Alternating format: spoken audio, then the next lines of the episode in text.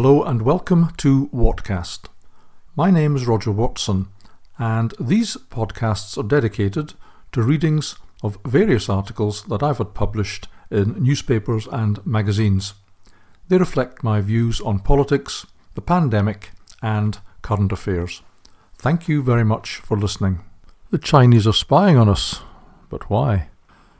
This is my column for the New Conservative of the 1st of August 2023.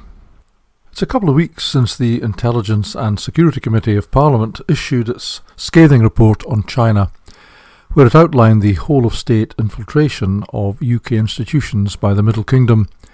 Every sector, industry, finance, defence, and universities is penetrated.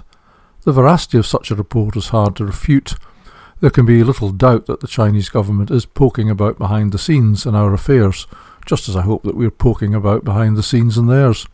The question is not are the Chinese spying on us, but why are the Chinese spying on us? Your correspondent has made countless visits to China and has only recently returned from there. While not blind to the obvious and inhibiting level of surveillance, the dreadful treatment of certain ethnic minorities and religious groups, and their world beating statistics on executions, it's hard to avoid the conclusion that this is a very prosperous and technologically advanced society inhabited by proud and hard-working people. The streets are clean, women don't tumble out of nightclubs with their underpants in one hand and a bottle of vodka in the other, and men don't seem to think that they too can be women. What could the Chinese possibly learn from us? In almost any organisation or sector they infiltrated before they got to the nuts and bolts of how that organisation worked, They'd have to negotiate the piles of Stonewall documents outlining how the priorities were not to be successful economically or world leading in any way. Instead, they'd have to read reams of pages on inclusion and diversity and unconscious bias training.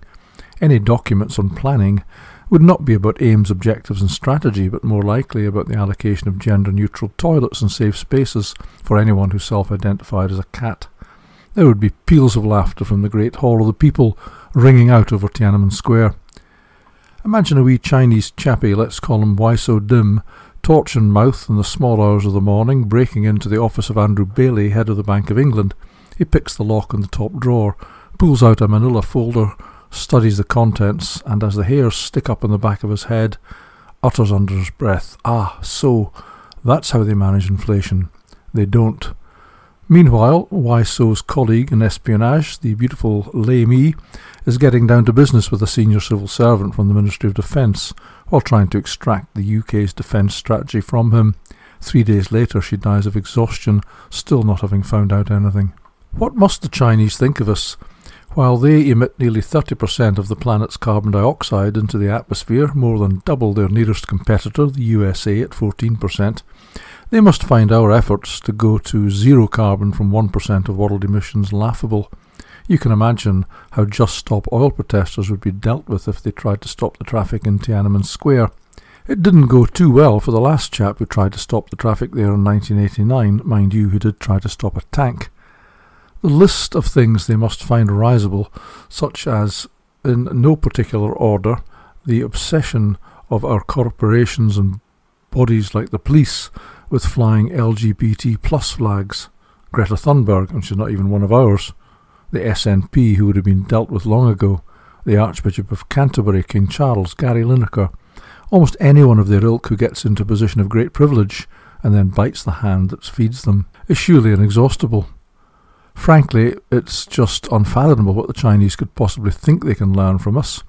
Their road system stretches for 500 million kilometres with smooth surfaces, while our half a million kilometres is barely navigable for potholes and places. Their extensive rail system runs with barely a glitch, while ours barely runs, and their car industry is producing so many e-cars that they've actually had to slow down production. It's easy to laugh at our own pathetic efforts to claim a stake at the top table of world affairs and stay ahead of the curve in all manner of woke and climate catastrophising initiatives our response to COVID 19 was nothing short of disastrous, but so it was in most countries. Free speech is genuinely under threat, but it's non existent in China.